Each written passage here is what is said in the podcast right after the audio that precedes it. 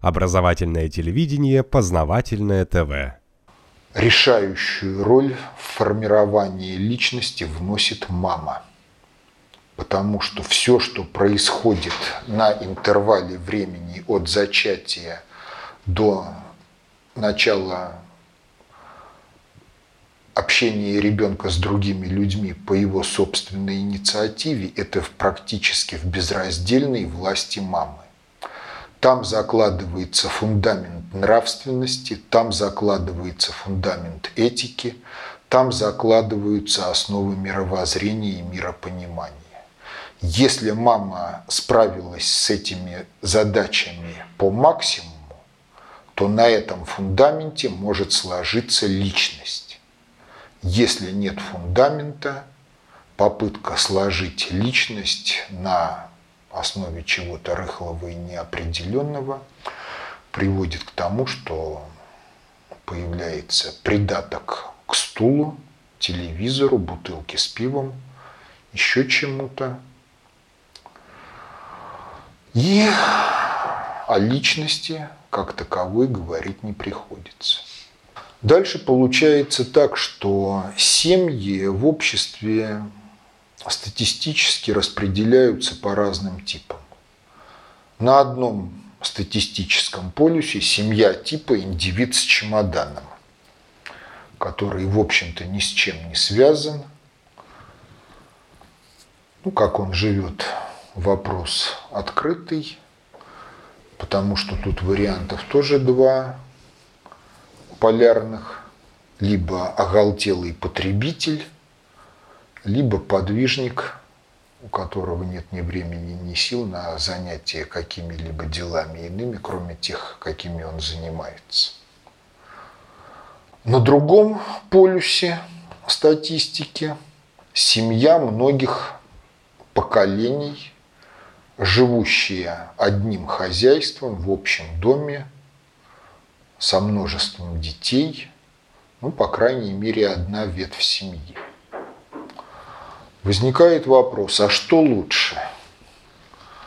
Ну, в общем, если с точки зрения потребления, свободы и беспрепятственности, то лучше всего семья, человек, индивид с чемоданом и большим кошельком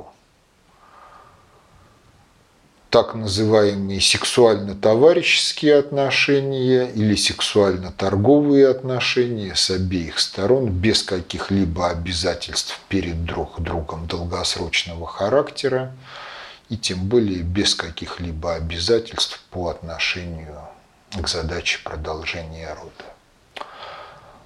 То есть такой подход Реально это антисоциальный подход по той простой причине, что потом, когда эти одиночки станут старыми и утратят трудоспособность, то встанет вопрос об их социальном обеспечении.